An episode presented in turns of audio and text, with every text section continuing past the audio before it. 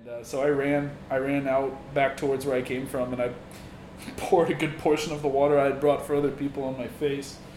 And uh, I, I met up with my friends, and, and we decided to go back and, and try and help more people. And we did help people. We'd pour water in people's faces, and they had towels they'd put over their mouths, and we'd wet the towels and that kind of thing, and give them any supplies we had. But then um, the police surrounded us, and we got trapped there.